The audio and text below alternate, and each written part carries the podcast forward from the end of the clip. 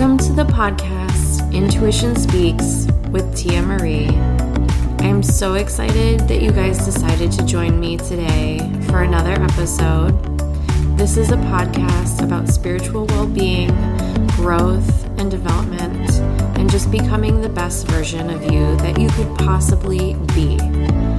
I am Tia Marie, an Akashic reader, shamanic healer, and overall intuition specialist, here to help you on your own personal spiritual journey by sharing my own experiences as I grow and develop with you guys.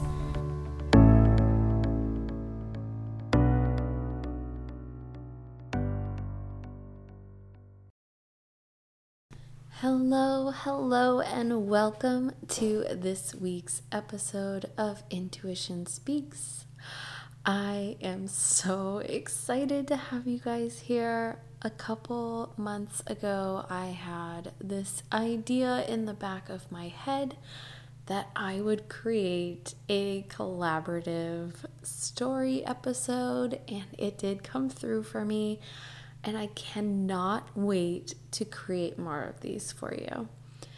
It was a lot of digging and being resourceful and finding the right people, but it was well worth it. And I cannot wait to share all of these really cool and amazing stories with you guys.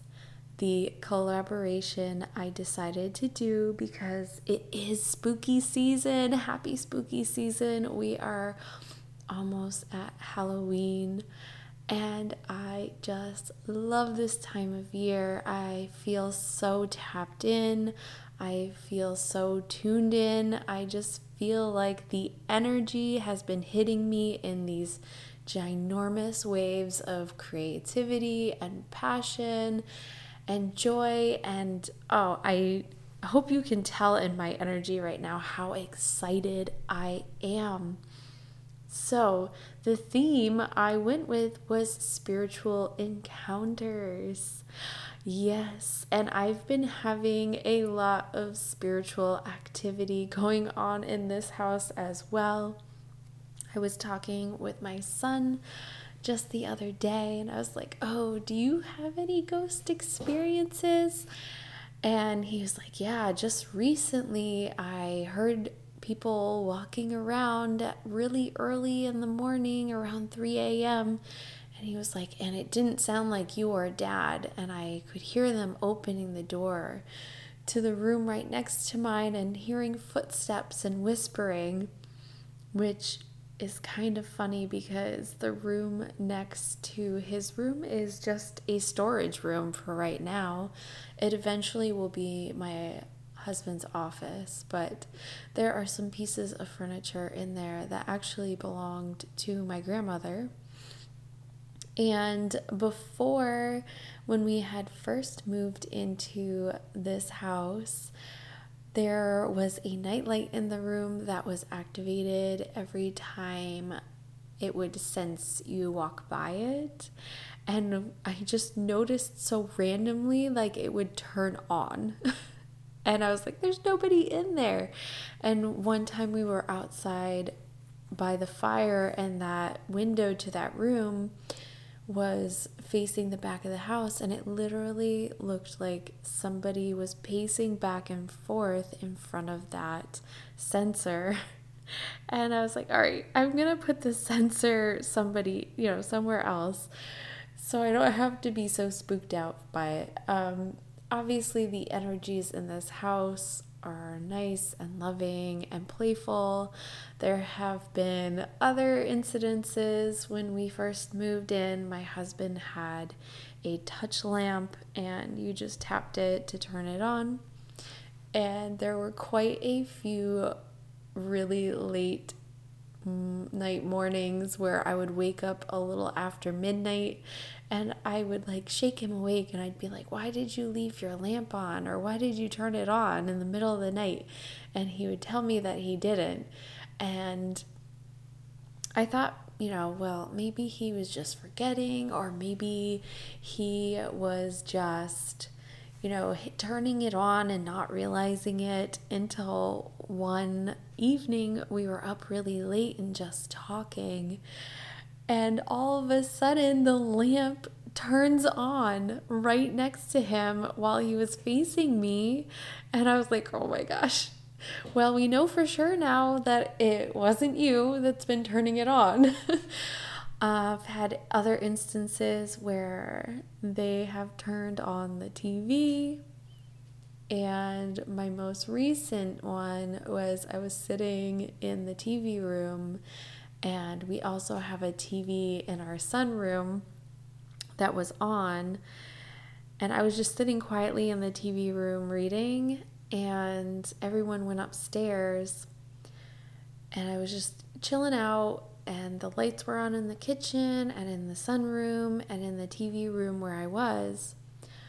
But all the lights went out in the TV room and every other light was fine. So I was like, what's going on? Or did we lose power? But then I realized that the TV was still on in the other room. And then when I went to turn to look to see if the kitchen lights were still on, the lights came back on and I felt something and I saw my shirt move and it felt like someone was grabbing my arm. That one really spooked me out. I was like, "Thank you. Hi." Thank you for checking in on me. I'm doing great. so, I have obviously had a lot of experience with the supernatural and with spirits. I have so many stories that I could just keep going on, but I have some amazing stories that I've collected from others that I would love to share with you. And make sure that you stay till the end to hear a special offer I have for you.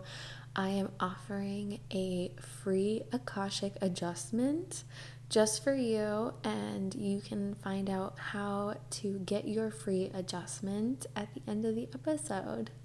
So I hope you enjoy. I live in a haunted house in Denver, Colorado, and basically, we we've lived in this house for over 20 years, and um, there's some weird things that have always happened. We just recently named our ghost Russell. So the reason behind that is you hear little rustling noises, you hear bangs on the walls, and every so often you hear voices. So one night, um, when my adopted brother was staying with us, uh, we said goodnight, and I live in the basement. So I go downstairs and I'm changing my clothes. I'm in the laundry room, and all of a sudden I hear, What are you doing? I'm like, Yo, is that my brother? I didn't hear him come down the stairs. And of course, I respond, Hey, what's up? I, I got no response back, but you could definitely hear a little presence. And that's just one of like the many stories that I have. Another story that I have is I was in my bedroom. I was messing around with my iPad and I have like the little pencil for it. I go upstairs, I get a drink, and I come back downstairs. My pencil is now missing. Now, the famous Russell, he likes to steal things. So, one of the things that he stole was my, of course, pencil. Three months later, when I'm looking to buy a new pencil for my iPad, my cat starts messing around with something in the wall.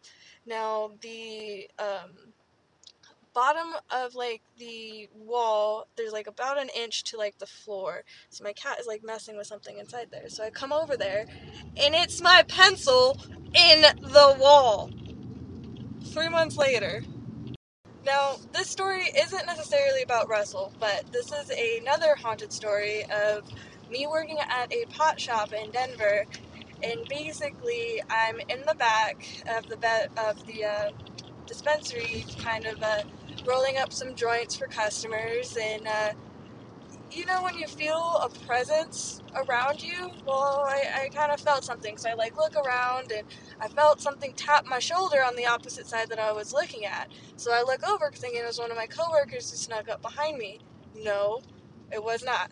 I then saw like little leaves that we had um, on our wall kind of flowing in the wind a little bit now there's no breeze in that room there's no windows or nothing So I come out the room and my manager tells me that I need to go help a customer. And the customer takes me to the exact spot where this happened. I was a little freaked out about that one.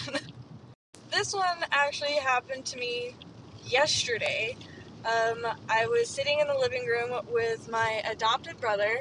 We were um, hanging out, listening to one of his podcasts, and something walked across the kitchen floor. It was a black shadow. Now, usually Russell does not make an appearance, but he definitely made an appearance yesterday. This one was actually at the Stanley Hotel in Colorado. Um, me and a few of my friends were staying there with our moms, and we were staying in the Manor House. And the Manor House used to be for single men back in the day, and this was our last day there. So we wake up. Nobody was drinking on this trip, mind you. Um, we find a glass of whiskey on the very, very top of the TV stand we're all short. We can't obviously reach it. So that was weird. And so then we go to breakfast and we come back, and that whiskey glass then moved again. And instead of it being half full of whiskey, it was like a quarter full, and it was gelatinized, which was gross and weird. So we're packing up our stuff, and we then notice that the glass moved again. And this time, the whiskey inside the glass was basically sugarized at the bottom of the glass. And we cannot, to this day, figure out why the whiskey gelatinized in that glass. I've always been sensitive. My whole life I've been sensitive. Not only in my emotions, but in knowing things. I um, used to tell people when their birthday was or event that happened in their life. And they would say things like, How did you know? Who told you? I never told you. I would just shrug my shoulders and think, you know, didn't think much of it. I thought that everybody was like that. Couldn't understand why uh, people didn't want to uh, be near me. I just thought maybe it was the clothes I was wearing or how I looked. Uh, I didn't understand it, but I knew it hurt many years later, of course, as an adult, I uh, I died in the hospital for one minute and nine seconds. I don't remember anything about being dead. I do remember how I felt when I woke. I woke in the ICU with tubes out of every place you can imagine, and feeding tubes and breathing tubes. And first thing I thought was, "Oh shit!" But my brain was on fire. Uh, it was like I was seeing a movie at, at fast forward. I was seeing all these images and dates and time and people and uh, short messages and, and things, uh, animals, all at once. And I couldn't understand what I thought maybe I messed up my brain or something. I was schizophrenic or something. I don't know. But uh, all I knew is that I was in an ICU, unable to move, with a mind that was on fire. When I finally got to the ICU, I ended up in the ward. I was using a walker because I couldn't walk so good at the time. And I went to this couch where there was a, a middle aged man sitting there, salt and pepper hair, a bit of a pooch, and uh, wearing a hospital health coat. Uh, a lady was standing beside him, an older woman, very much shaped like a pear, big lady, having some tea. The next thing I know, she let out this most horrendous, super loud fart. I hadn't heard anything that loud in my life. I was a bit shocked, and I looked down at the guy and I said, Whoa, did you hear that? That was a trumpet. He was like, What do you mean? I go, Well, that lady over there, she's with a cup of tea. She's farting her brains out. How can you miss that? He said, uh, Oh my God. As he got a little pale in his face. Oh my God. That's my mother. But my mother is dead. And I didn't know what to make of it. I was shocked and uh, in denial. I couldn't understand uh, what was going on. So I took off down the hallway and I hid in my room. trying to sort out what had just happened, I realized that I'd seen and heard a dead person. And uh, I was frightened because being sensitive is not always what it's cracked up to be. It comes hand in hand with things like depression and um, shocks, one after the other. Hi there, this is Joe West, psychic medium empath, and I am also part of Paranormal Party. We recently went out to Jericho and we had many different tools and equipment, and one of the pieces of equipment we used was the Estes method. If you are not familiar with that, it is where you put um, earbuds in and they have the white static sound coming in there so you can't hear anything, a blindfold, and then noise cancellation headphones. And I was using that method. We were in a room, I was sitting down. Um, I remember the first thing I said was I raised my hand and pointed and said, Get out. Um, I think I said somewhere in there that they would never find me. Um, I saw the spirit that was talking to me. He was a male between the ages of 19 to 22, um, short black hair that kind of looked like he had bedhead. Um, and he felt trapped and was trying to find a way out. Um, very much a sense of hopelessness. The sense of hopelessness was very, very heavy. Um, and then I don't really remember a whole lot in between there. Um, but at the end, I remember putting my hands up as if to block something and saying, Please don't hit me. And I kept saying it. And then towards the end, it was more like I was begging whoever it was not to hit me. Um, the spirit was very strong. It had a lot of trust issues because everyone had left it. Um, but we were able to um, set it at peace. So that was super awesome. Okay, so I do have one house that I can talk about. This is going to be fairly short. Um, there was this one house that we lived out at in Middleburg, and it was kind of like on the edge of the woods.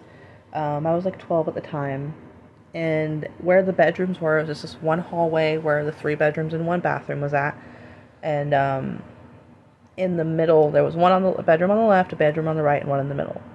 Mine was all the way at the right at the end of the hallway. My sister's was in the middle. There was one time we were sitting in their room watching something on the TV, and I look out of the doorway, which is open, and I see this dude in this like old timey like detective suit, like Sherlock Holmes style, walking towards my bedroom. I didn't say anything because my sisters were like four or five at the time, and I'm not gonna be like, "Hey, I just saw a ghost," um, to some babies. um, but yeah, he walked right into my room, and the funny thing about my bedroom is, in my closet was the attic. I actually had a few things go missing out of that attic, and I don't know if that was paranormal if there was just someone living in our attic. Um, I actually do have another one that I can tell you about. Um, this and this house actually has several stories in it, but I will just talk about one that is kind of funny to me. Um, we lived in this house. Now, this was also in Middleburg. I was a bit older, so a few years later. I was probably about 14 or 15 at the time. And this house was even further into the woods than the last one. So the driveway was like half a mile long, and there's only one house on each side of our house. Um, and I had gotten off of school, and nobody was home yet, so I was going to sit on the front porch and wait for them to get home because I didn't have a key to the house. And I just decided to look up into the kitchen, and there's this old lady just staring at me through the kitchen window. And I, of course, get freaked out. I walk all the way back down that driveway and sit at the end of it waiting for my mom to get home. Um, and that, that one was really freaky. That's probably the most visual one I had in that house. Um, but yeah, that is it. Thank you so much for letting me be a part of this. Hi, Tia. Um, it's Brittany. So I um, am on here ready to share my story, and I chuckle because um, it took me a long time to get past this particular story that I'm going to tell you. So I don't live that far from Gettysburg, Pennsylvania. So uh, anyone who knows anything about the area knows that it's one of the most haunted places in the country, uh, just because of the Battle of Gettysburg. Um, so history for anybody who is not sure, doesn't live near here, or just is not that interested in history. I'm a history nerd. Um, more people died in the three days in the Battle of Gettysburg than the entire Vietnam War. So that's a lot of people. so there's obviously a lot of energy and a lot of things still floating around there, and um, you know, energy and spirits that are just still hanging out all these years later. So there is a place there called the Farnsworth Inn, and it is a bed and breakfast. It's also a restaurant, and they host a lot of ghost tours there of the actual grounds itself. And then they also do ghost hunts that they offer. Um, so there is just a lot surrounding the building. Um, on the one side of the building, there are actually a lot of bullet holes. I think there's 134. So basically, at one point, Confederates had taken, um, like, made their safe space in the attic, essentially. Um, and so a lot of them were getting shot. And at one point, the bodies were piling up and they had to obviously get them out, but they couldn't do that during the day without risking more people being killed. So, so there's a lot to this particular building. And if anyone has heard of Jennie Wade, um, she was the only civilian killed during the Battle of Gettysburg. So they believe that the shot that killed her came from the Farnsworth House Inn. So having said that, there's a lot of energy, a lot of history, a lot, a lot, a lot surrounding this particular building. So my husband and I decided, this was years ago, probably seven, eight years ago, um, we decided to take the ghost tour that basically started in the attic and then we went down to what they referred to as the Grove, um, which had they found a lot of Confederate bodies there when they started building some new buildings right on the edge of the parkland, um, state park land. And so there's a lot of energy there. And then the tour would end back in the basement of the Farnsworth. Um, also, another incredibly haunted place. So, um, the basement specifically. So, we started in the attic, and as we were sitting on, they had almost kind of like smaller versions of bleachers. So I was sitting closest to the door, and if you were to look out of the door and look down, there's no way that somebody could have kind of been messing with us, which was my first thought. So I'm sitting there, and all of a sudden, the door to the attic just creaks open. And my first thought was, oh, that was weird. Um, so I got up and I closed it I didn't think too much of it at the time. And then I go back and I sit down, and um, all of a sudden it felt like someone was touching my hair, but like underneath of my hair on my neck. And everything on my body just stood up. And I looked over at my husband and just with this kind of shocked face, and I said, Stop touching me. You're freaking me out. And he said, I didn't touch you. like my hand wasn't anywhere near you. And I said, Stop messing with me. You were touching me. Um, and he said, I was not touching you. So, not long after that, I actually heard the lock on the door kind of jiggle. And I look over, and at this point, everybody's looking over, and we literally see the lock come out of the place where it's latched. It's an old school lock. Um, and it just creaks open again. And so at this point, everybody's staring at me because I'm sitting closest to the door Every hair on my body is standing up. And at that point, I could feel energy. I could just feel it. There was someone, there was someone standing right beside me. I couldn't see them, but there was definitely energy there. And it was after that second time the door opened, I really, really felt it. So I got up and I closed the door again. At that point, we went to the Grove. When we walked down to the Grove, um, I said to my husband, Do you smell that? And he said, No, what are you talking about? And I said, It smells like a cigar. And not long after that, the tour guide literally says, um, a lot of people claim to smell cigar smoke in this particular spot. And I was like, oh my gosh, of course they do. So there was that. And I just, I mean, it was just very apparent that there was just a lot of energy there. I'm very sensitive, particularly um, to energy. And so, um, I definitely was very creeped out at that point because it's it smelled like it was almost like someone was blowing it right in my face. So then we leave the grove and we go back to the basement, which is where the fun happens, um, if you even want to say that. Um, so we're sitting in the basement, and the chairs were lined up in rows. There were probably like eight chairs to a row. So I was sitting kind of in the middle. There were about three or four women to the right of me, and then the aisle that separated both uh, sides of where they had the chairs set up. So I'm sitting there, and all of a sudden, I start feeling like somebody is touching the back of my neck again, um, underneath of my hair. So it's like on my neck, like going up to my hairline. And I look over at my husband, and I could see both hands were on his lap. So I knew it wasn't him. And I just felt somebody, I mean, it felt like fingers just like stroking the back of my neck to my hairline. And I just started to freak out. And all of the sudden, I start to get this feeling that somebody is breathing on me. Um, and it just started to freak me out. And I started to kind of fidget um, because it just really was making me incredibly uncomfortable, almost as if it was an energy that was intentionally trying to just scare me. Like it knew exactly what it was doing, just trying to scare me. And so then and I had dangly earrings on. So all of a sudden, I start feeling like someone's touching my ears and then pulling on my earrings. And it was almost as if it knew that I was trying to ignore it. And so it was like, well, I guess I have to step up my game. And so on top of that, um, it just like started to kind of almost get more aggressive and at that point, the tour guide starts talking about an entity in the basement who hates women. And there have been a lot of incidences. Um, someone had actually gotten their nose broken.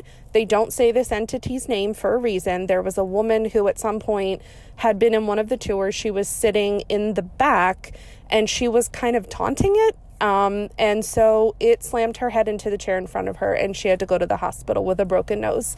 So I do believe it was the same entity um, that I was experiencing. And so I kept like putting my hand in my hair, almost like if you were flicking a bug. Um, that's kind of what I kept doing, like, leave me alone. And um, so all of the sudden, we are coming kind of to the end of the tour, and I felt fingers on top of my shoulders. And I kind of started moving in my chair as if to say, Stop touching me. And out of nowhere, I shouldn't really say out of nowhere, but out of nowhere, um, it felt like someone was behind me, just pressing their hands down on my shoulders and around the bottom of my neck. And I cleared the women sitting to the right of me. I literally jumped over the women who were sitting to the right of me and I bolted out the door and I went out so fast. My husband didn't even realize that I left and it was very dark in there. And I was crying. Um, I ran straight to the car, up the street to the car. And so I just had to get out of there. Um, and so when my husband finally realized that I was at the car, he starts walking up and he's like, What is wrong? And I said, I don't want to talk about it. Um, and so it actually took me quite some time. Um, I don't know exactly how long it took me to tell him what happened, but when we left town that night, we actually stopped at a Sheetz to get gas, and I wouldn't even sit in a lit parking lot by myself. Um, I slept with the lights on for a week. Um, it was terrifying. And to this day, I, I have gotten over what happened there, but I still can't walk on the same side of the street as the building when I go to visit um, Gettysburg. It was an absolutely terrifying experience for me. Um, but that is my terrifying ghost story. Um, so thank you for letting me share, and I really appreciate it. So, I think one of the most creepy ghost stories that I have is when I used to work at a fast food chain, and the location I was at had this ghost, and it was very hmm, moody, and it did not like people, I guess, or something, because it would throw things at you, it would drop things at you. One time we heard it scream. And on the shelf, there are a pack of cigarettes, a cell phone, and a cup of like pens and pencils. The cigarettes was behind the um, pens and pencils and the cell phone. I was making like a triangle. And as I'm talking and looking at her, the pack of cigarettes flies at me and hits me in the leg. And I had been talking a lot of like smack that day about what was going on because it would drop like lids, especially on you. Um, and I remember that boxes would fall and they would just, it would just be a mess everywhere. And since I had close, I would be mad. And those things don't really scare me. So I would scream and I was like, you know, can you stop? Like, I have to clean this up. You don't. And it would stop. But yeah, I don't think that thing really liked me much. Hey Tia Marie, it's Maria Guyan here from Wildly Autistic, and here are some of my spooky stories. um, I strongly believe that being autistic has gifted me with a pretty strong sense of intuition, particularly when it comes to animals. Um, I've seen so many animals in spirit. Sometimes I just feel them, sometimes I can hear them, and sometimes I can see them. My first encounter of this sort of kind was years ago when I was about five years old, and I was on holiday with my mom in Wales, and I started insisting to my mom that my grandma had died. And my mom was really, really upset about this because I was really insistent grandma has died, grandma has died. And this was in the days before mobile phones. You know, I'm talking 45 years ago.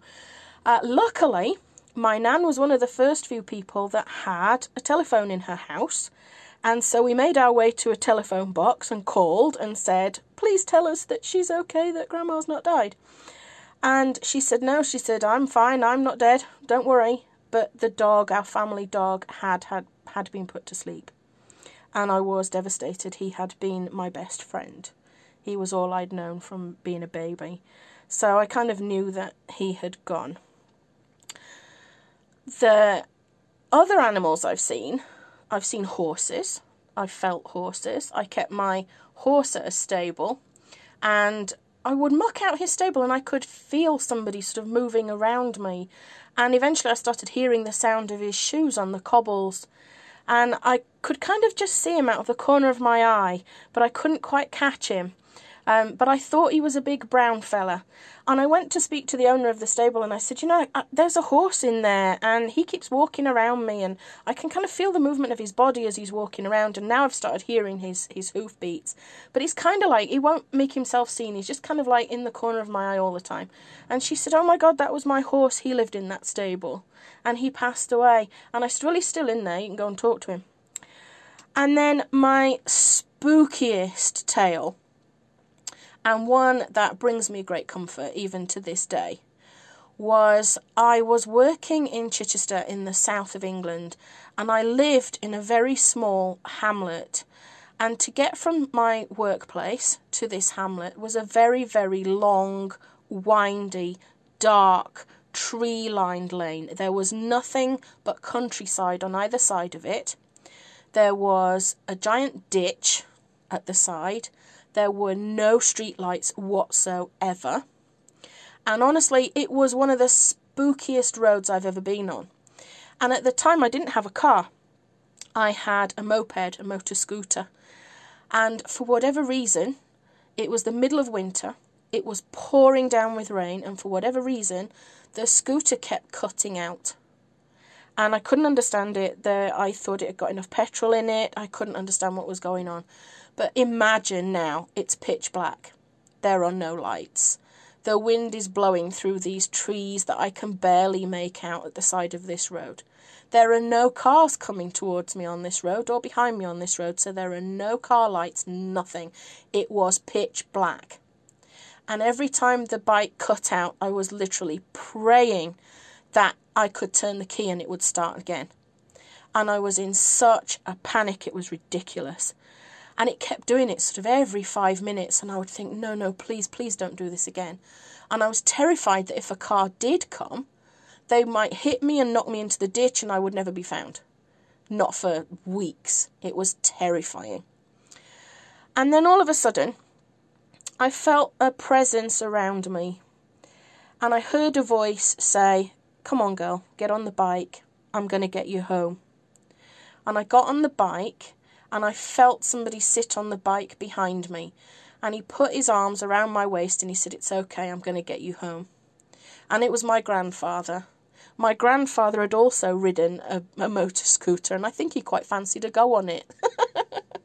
but the whole way home after that, the bike did not cut out again. He got me home safely, and the feeling of comfort that I had from him was just amazing, and I will never, ever, ever forget it. Happy Halloween, everybody! Nick Valeri. So, my friend Leo and I were on our way back to his house. Um, I don't even remember what we were doing. Um, but we were driving up uh, one of the mountain roads by his house, and we didn't see it until we were till we were right up on it, and it was just this bright white figure that wasn't there when we turned around to uh, check out what it was, and there is nowhere to go on that road. Um, you're either walking straight up a mountain or you're in the river on that road.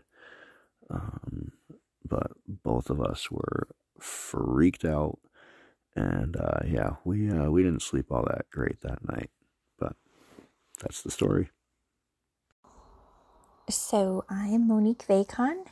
Thank you for having me on, Tia. I'm excited to share my most recent encounter with spirit. So my boyfriend and I were in Colorado.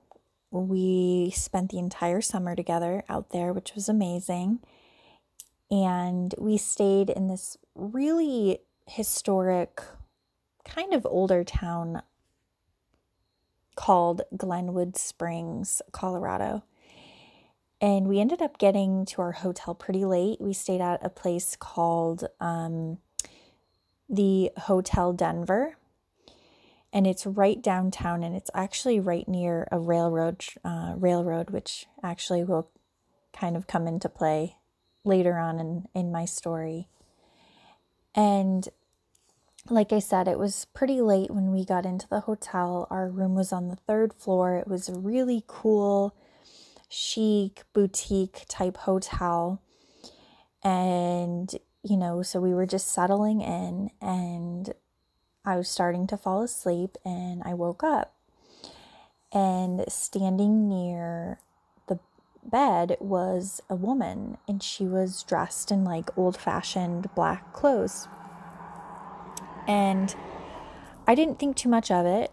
Old Monique would have freaked out because, you know, there's a ghost in your room and she's standing there. So I acknowledged her presence. I said, Hi. Um, you know, it's kind of late and I'd like to get some sleep. So, you know, I kind of put it out like that. And it was interesting because she didn't have much to say. She did respect my wishes, and I was able to fall back asleep. And I actually had a dream about her that night, which was very interesting. So I woke up the next day. Um, my boyfriend Jared was actually dead asleep during all of this, so he didn't wake up. He didn't hear me talking because I've no I've been known to talk in my sleep. Um, so it wasn't that kind of thing. And I said to him, I said, there was a woman in our room last night. And he was like, oh. And he's very open to spirit. He's had several encounters. He would actually be someone to talk to because he had some really cool encounters with spirit in the past and just in his childhood. And I said, There was a woman in our room, and I'm curious. I wonder if this hotel is haunted. And so I started to research a little bit, and I was like, Okay, you know, woman in old fashioned clothes, you know, trying to get the keywords right on Google. O- woman in old fashioned clothes, third floor, Hotel Denver. And it immediately popped up, and this woman her name was Molly Brown, and she was huge into women's empowerment and part of the women's rights movement. And it was interesting because at that time I was feeling this pull of collaborating with small businesses, kind of like what we're doing today with, um, you know, supporting you with your podcast. And I just had this pull of, you know, I want to, I want to work with other people. I want to empower other people and you know, work with other women entrepreneurs. And that was really the message that I received from Molly. And it was just such a really cool experience. Um, I'm grateful for it. And, you know, I, I have a lot of spirit encounters, but I would say that was one of my favorites. And it was very validating and affirming that it just so happened to be about women's empowerment and, you know, coming together as a group of women. And um, it kind of gave me a push to to put myself out there more with my business and what I do. So I am a Reiki master, soon to be teacher. And I really promote that calm energy. Um, I write my own guided meditations and very, very connected to spirit. So it's always amazing when we all get to share our stories, and I'm grateful that I get to share mine today. So, a few years ago, my job was to um, design graphics for um, a pencil manufacturer. So, here in Cumbria, where I live in the UK, we actually have a um, well known pencil company um, where pencils are made using very traditional methods. And the factory was really old. Um, we were based in Keswick, which is a traditional sort of Lake District town, um, a tourist attraction, and things like that. We even have a pencil museum. And I always knew that the pencil factory was haunted. Um, people would say that you know, they've seen things that, you know, they've experienced things, noises and, and whatnot. And I had never experienced anything for myself. And to be honest, I'm a bit of a wuss. So if I had, I would probably panic quite a lot. Um, however, I used to arrive quite early. So I used to get in there for about seven o'clock in the morning sometimes and um, start work. And especially in the winter time, it was always um, super dark. It was it wasn't really near any street lights or anything like that. And the new part of the building where I worked, I honestly didn't think that it was haunted. It didn't feel haunted. It didn't particularly look haunted. It was quite a modern building in comparison to the old factory. And it was something which, yeah, I wasn't worried about. And I went into work one morning, seven o'clock, and we had this training room. And in order for me to switch the lights on, I had to walk across the dark room to the other side of the room and um, switch the light on, which was a bit of a design flaw, but there you go. And I honestly didn't think that, I didn't think anything of it really. I just sort of looked and started to walk, and um, I got to the other side of the um, room. I held out my hand to switch on the light, and I felt a hand um, grip my arm, and it sort of proceeded to gently move down my arm and then sort of disappear off. And then when I switched the light on, there was nothing there. There was nobody else in the room. It was a very closed off room. I was the only person in the building, really. and um, I honestly cannot explain it. I cannot say that I felt cold. It, it didn't feel like a cold arm, it, it, a hand. It didn't feel like anything what you would say was ghostly. It, it honestly didn't feel like anything. It just felt like a normal hand touching me on, on my arm.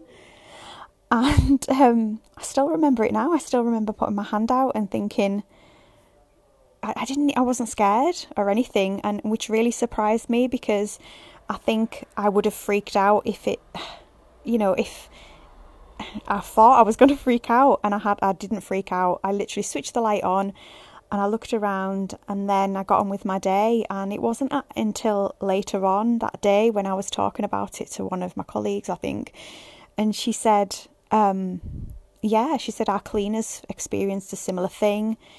So I felt like this, I, I believe it was a ghost. I honestly believe that. I think it was something supernatural because I can't explain it being anything else. And it wasn't scary. I didn't feel scared. And I just think that later on was when I become a little bit creeped out because I was like, what was it? What reached out and, and held my arm? It didn't feel aggressive. It didn't feel, it felt like a caring sort of thing, you know, when someone touches your arm and then sort of strokes it almost, and then as if to say hi.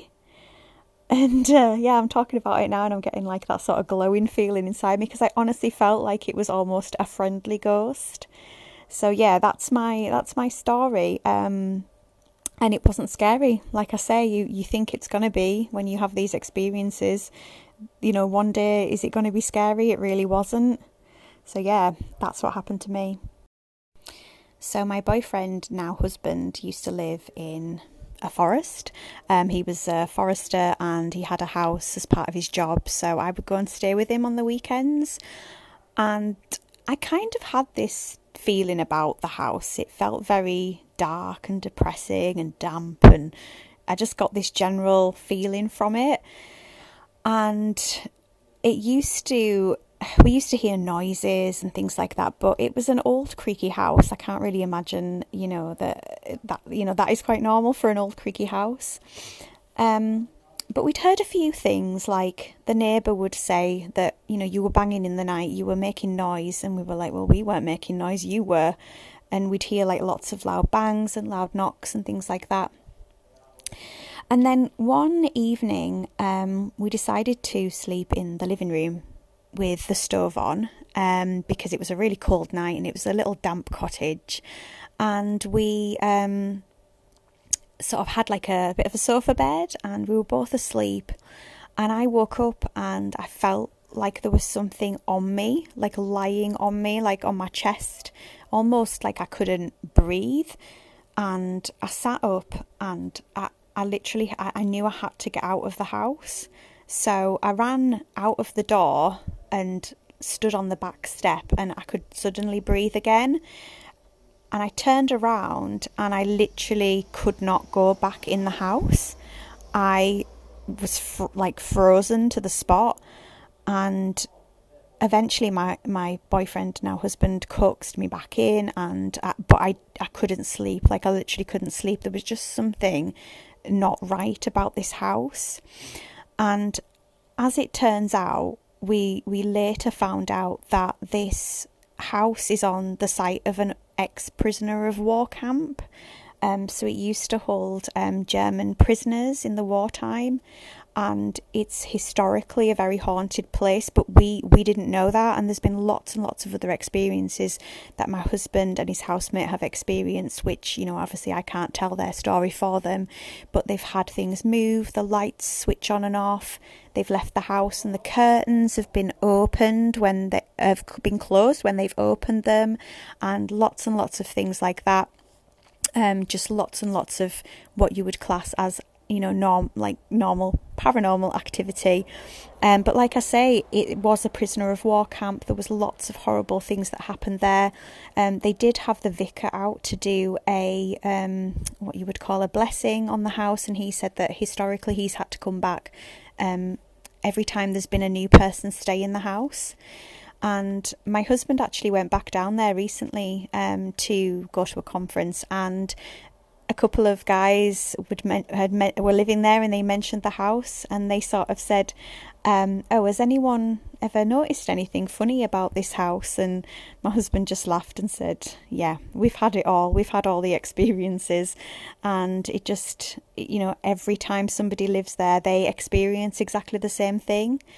And I'm sure that it all comes back from it being a prisoner of war camp back in in you know World War Two, and obviously the times you know the spirits there are probably people who have had a really difficult time and and that's why we have all experienced these negative things happen to us. And I must admit I honestly have never experienced anything like that before and I have you know I never have since. It was absolutely terrifying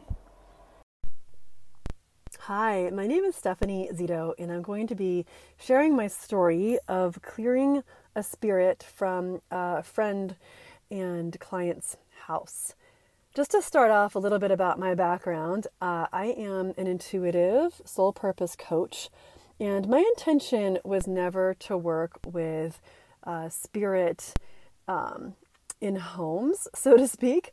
Uh, I really work with, in terms of intuition, um, as a medium, as an intuitive, helping people to get really clear on what they really want and to clear the blocks that are holding them back. So, generally, uh, in terms of working with spirit, I'll notice uh, a stuck pattern or energy and then help my client clear that uh, to make their way forward and really help them see like a 180 perhaps in some way they were stuck um, or something that was blocking them from moving forward. So I just say that as a little bit of background because what I noticed in the work that I do is that, you know, everything is energy. And so the deeper I got into my intuitive work and working with the energetics of blockages and past story, past lives, um, spirit, aliens, I started to understand more and more how uh, we can manipulate energy and there really is nothing to fear. So, as I tell this story, you know, some of the things that I say, I feel like um, could could seem scary to someone, but I really just want to point out that none of these things need to be scary. We just need to seek to understand. So I kind of want to start with that. So let's just call this friend Jill, and let's call her husband Bill, just for the sake of conversation. So over the course of a couple years, Jill has described to me and to my friends, we have mutual friends, um, instances that have occurred uh, with spirit and you know, physical things. Like um, she's shown us scratches that she's gotten in the middle of the night. She's described noises or seeing flashes of something passing by. Um, things really started to escalate more recently. This happened a couple months ago. Things were really escalating, and they were escalating especially with her husband, Bill, such that. Uh, Bill would be you know trying to take the kids out to play and a ball would just fall in the garage kind of like seemingly out of nowhere like there's no good reason why that ball should have fallen um, to the point that Bill was getting really frustrated and kind of said something like, Why won't you leave us alone? And literally, uh, in their living room, a kid's mask uh, flew across the room. So they were definitely getting really uh, tangible instances of energy moving, things moving um, in their homes to the point that they're like, okay, we really need this to, we've been really tolerant, we'd really like for this to leave. Um, as a little bit of backstory, you know, when I felt into the energetics of their neighborhood in particular, I definitely have a felt sense of um, a lot of spirit activity in their neighborhood. So I can almost bet you if you were to talk to other neighbors, um, if they're aware of it, they might be experiencing spirit activity too. Um, this particular family is very intuitive, very connected, very open. So I find it, uh, there's sort of no mistake that spirit would find their way towards um, towards these individuals because they are so open and you know spirit is looking to connect sometimes with someone um, so they can be seen they can be heard they can sort of you know be connected so when my friend approached me uh, and I do work with her as a client as well, just through her business. You know, this was sort of like another, sort of a new, another area, a new area, and um, I went to her home And I started out just by lighting a candle. I feel like lighting a candle is a really nice way to be approachable with spirit.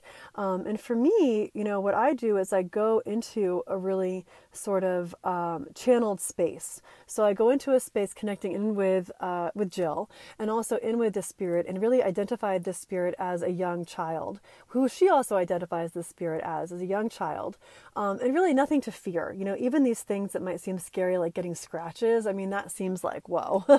um, you know, nothing to really fear, but just sort of more asking like, why are you here?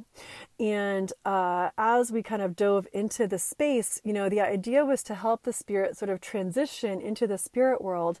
But in this instance, I, I sort of felt the energy, I found the energy of something more.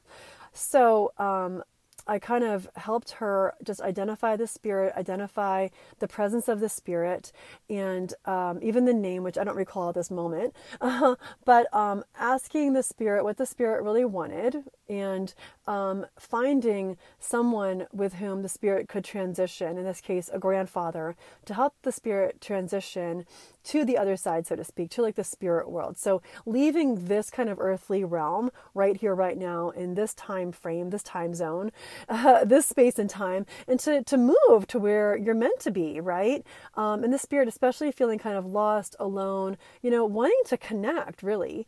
So helping the spirit to transition. So in that transition, what I found was that it wasn't enough. And this is where I feel like we can fall short sometimes. Like if we're trying to quote unquote banish a spirit, like I feel like the energy that we're using isn't always appropriate. Like we don't need to be afraid. You know, um, these spirits were, you know, humans in form at one time and their energy has just taken a different form. So we don't necessarily need to be afraid of them. We don't need to banish them. Like let's help them out. So what I noticed is that I could sense, um, because you know, we we we are this form, right? We are this physical form when we're on Earth, and um, we are also connected to our soul, our vast soul, which uh, is infinite.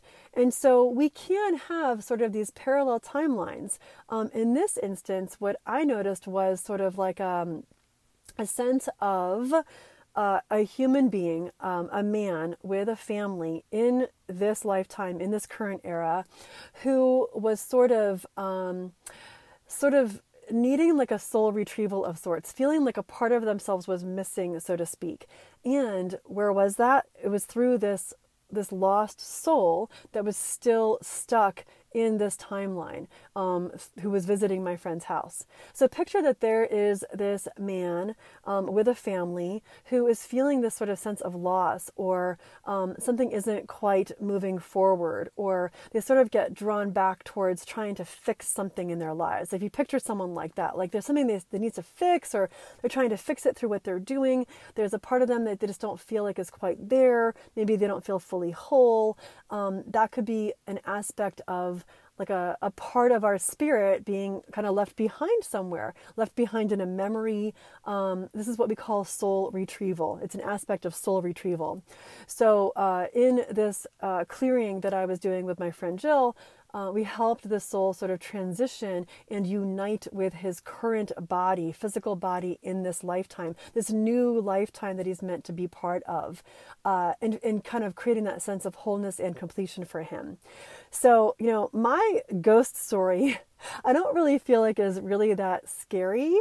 Um, I do really have this sense of, you know, the more we can tap into our intuition, the more we can ask questions, the more we can dive deeper, we can get the understanding and we can get the answers. And we can help some of these souls transition perhaps into the new lifetime that they're meant to be part of. So that's my story. Thanks so much for listening.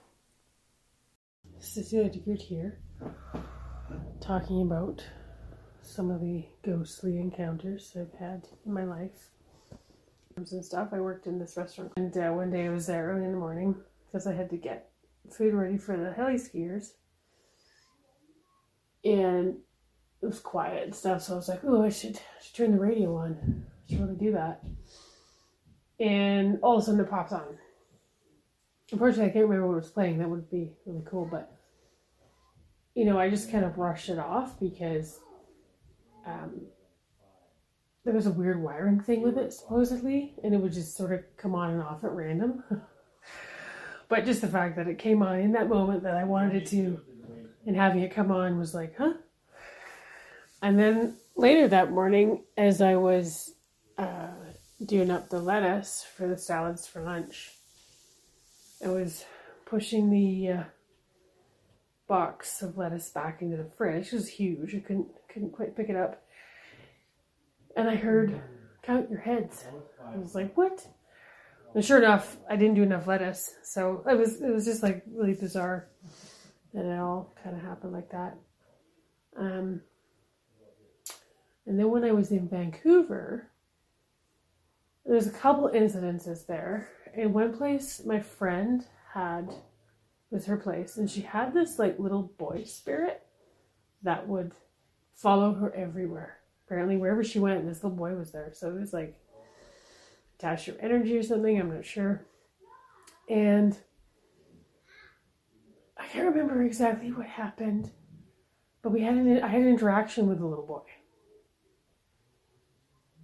and. uh then I went and I, I um, downloaded or grabbed some of her music off her computer. I transferred it onto a thumb drive or my hard drive or something so I could have it at home to listen to. And I think we were talking about it or something. Something happened. Or I was playing it or something. Oh, I can't really remember. But basically, the little boy had played a trick on me because I don't know, suddenly the music switched from, I think it was like Portishead to Johnny Cash. And my friend was like, that's impossible because I do not have those folders together like that. And it was like in the middle of a song. And then all of a sudden Johnny Cash started playing. Like nobody had switched anything or, or anything, right? Nobody had moved into that kind of music. We were, we were in the moment. Anyway, I was just like, little boy, like, come on, man, you know, don't mess with my music. um, another time I was there all alone. It was like midnight, I think, on Christmas Eve or Christmas Day or something. The dog and the cat, and I was doing dishes, and all of a sudden there was just like woof of energy. It just like passed through me, and I could like whoa, I could feel it. And all of a sudden it was like I feel really, really, really uncomfortable here right now couldn't handle it. The dog's hackles went up and she booked it down the stairs. And the cat just, you know, was a cat, doesn't care. a guardian, you know, and anyway, um yeah, I was like, okay, I'm I'm gonna go to bed now. I was staying around for this. I'm out. uh, and I did. I didn't didn't do anything there. But then I ended up moving to a place Prior Street in Vancouver, built in the 1890s, rat infested. It was like a beautiful house, which, you know, in some ways it was ruined by rats, but in another way it gave it this weird character, you know? anyway, there was also a little girl there, little girl ghost. And she would always look at us in through, um, I can't remember the term for the door, but it's like a door with a big glass inset, so you can like see through it into the living room from the entryway. And so I look up on occasion and like little girl would be like peeking through the glass at us. And that was about all she really did. Um, my friend, my roommate there, she was cleaning up one day and she's like, I don't understand it. Why are there fingerprints all right here? Like we're all adults. We would be touching up here, not down here where a little girl looks through. And I was like, oh yeah, it's the little girl. Right? And she's like, oh, I don't ever get to see her my roommate, my other roommate there, um, he had lots of interactions with ghosts and spirits, so it's fascinating talking to him about things. And uh, anyway, fast forward a bit of time, and still with that same house, I was coming home at three in the mor- three in the morning for my job, and uh, like for weeks, maybe months, I can't remember exactly timeline, but I'd be coming home and I'd look up and there was like this dark energy in a tree. Not not like malicious or anything. But it was like black. And it would it would like sort of greet me as I went along. It made me feel like it was waiting for me to come home. And uh yeah, it would like every every night coming down that street from from work at like three in the morning and be waiting for me this thing for yeah weeks months I, I don't even know and then it would greet me all the way back home. And finally i mentioned it to my roommate who was super super sensitive to all those kinds of things. And he was like oh you see the man. And it was like ding you know like interesting. Yeah. Another time uh, my boyfriend at that time and I were fooling around, and all of a sudden I saw something run by the door, and I was like, "Did you see that?" You know, and he was like, "Yeah," and then he, he couldn't handle it and he booked it. He left. He was so scared. so this is my uh, experience with one of my. Uh, good friend's girlfriends who passed.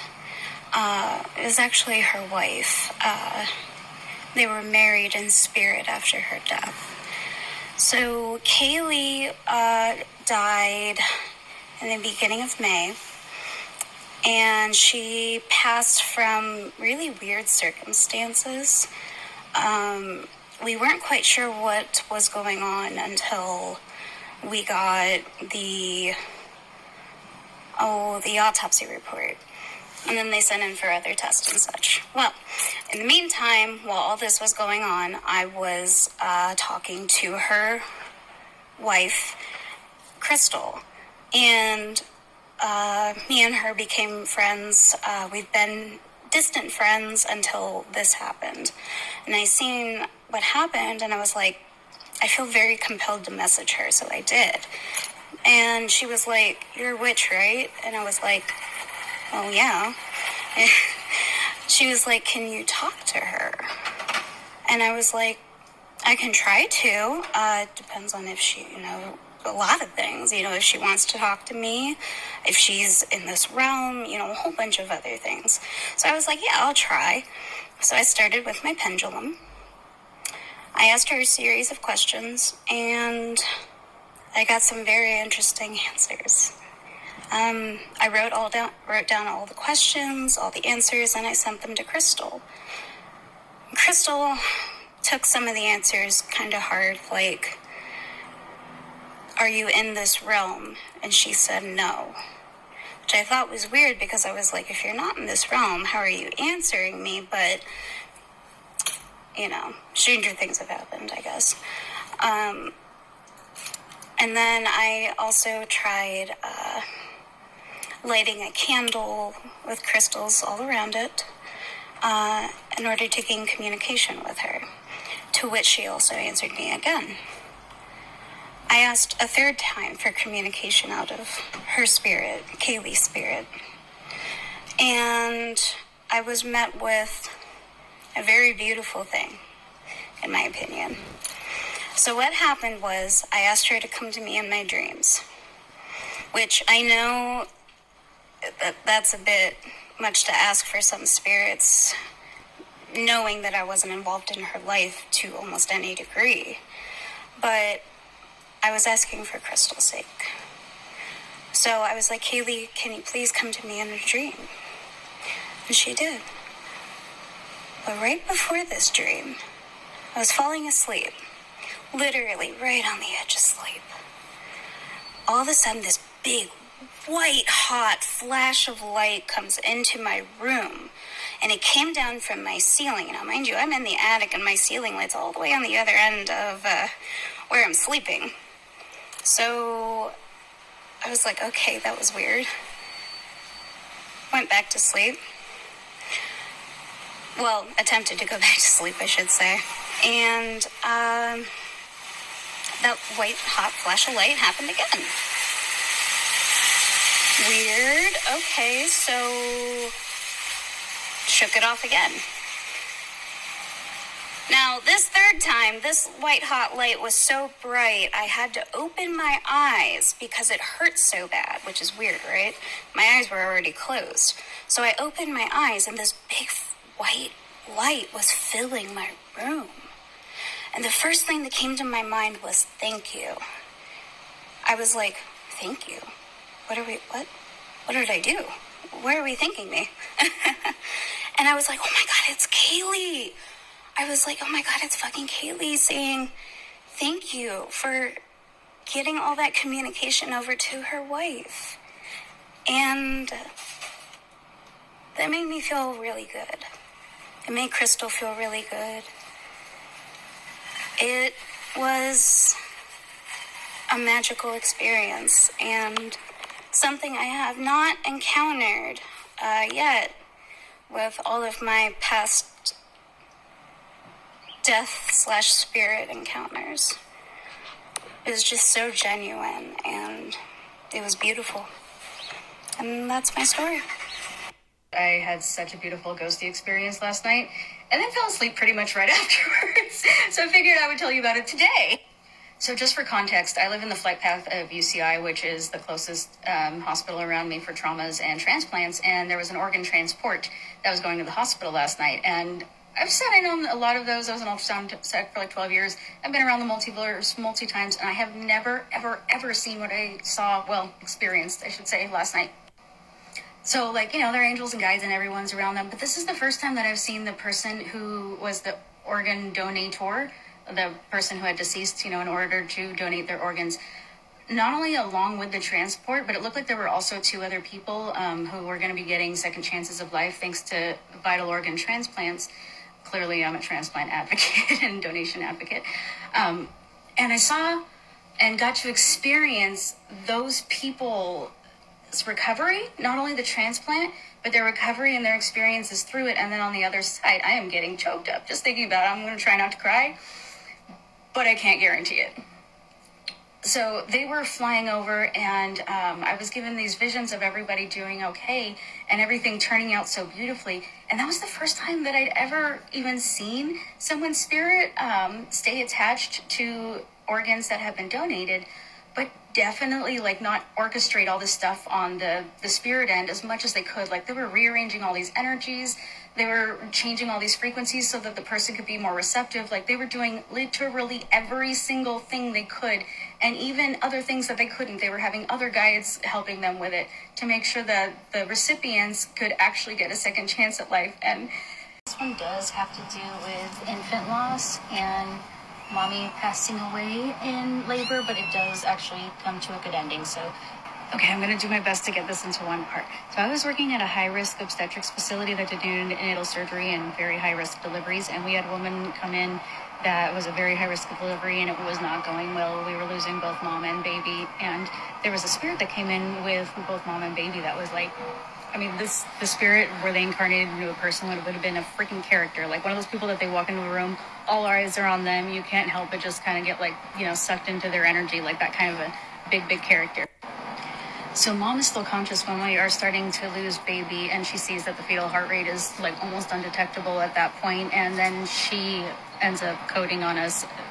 Her heart stops beating, and that you know energy that came in with her that was like so prolific and such a character did basically the spiritual equivalent of grabbing her by the wrist and being like no get back in that body. You get back in the body. You are going to have that baby. Is going to need you. Get back in that body. And what had happened was basically like her conscious mind when she was hearing all of this and hearing what we were saying and stuff thought like oh no i'm going to have another baby loss and just couldn't couldn't cope and just decided to eat out of her body right then and there. And her previous child was like mm-mm mm-mm get back in there, get back in there. And then both mom and baby were fine.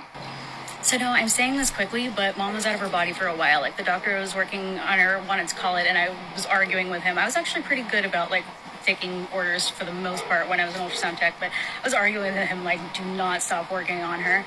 And sure enough, the baby who had passed away before led mom back into her body. Mom was okay, baby was okay everyone was fine, and that baby ended up being like both of their guardian well, angels. Angels are different actually than human spirits that have passed, but we'll use the phrase guardian angel. It's really sweet.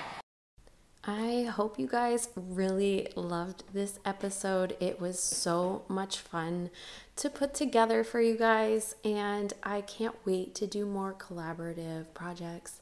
I just love working with other people, and I have some really amazing ideas up my sleeves for some other stories to collaborate on. And for my announcement, I am offering a free Akashic adjustment to help you get unstuck.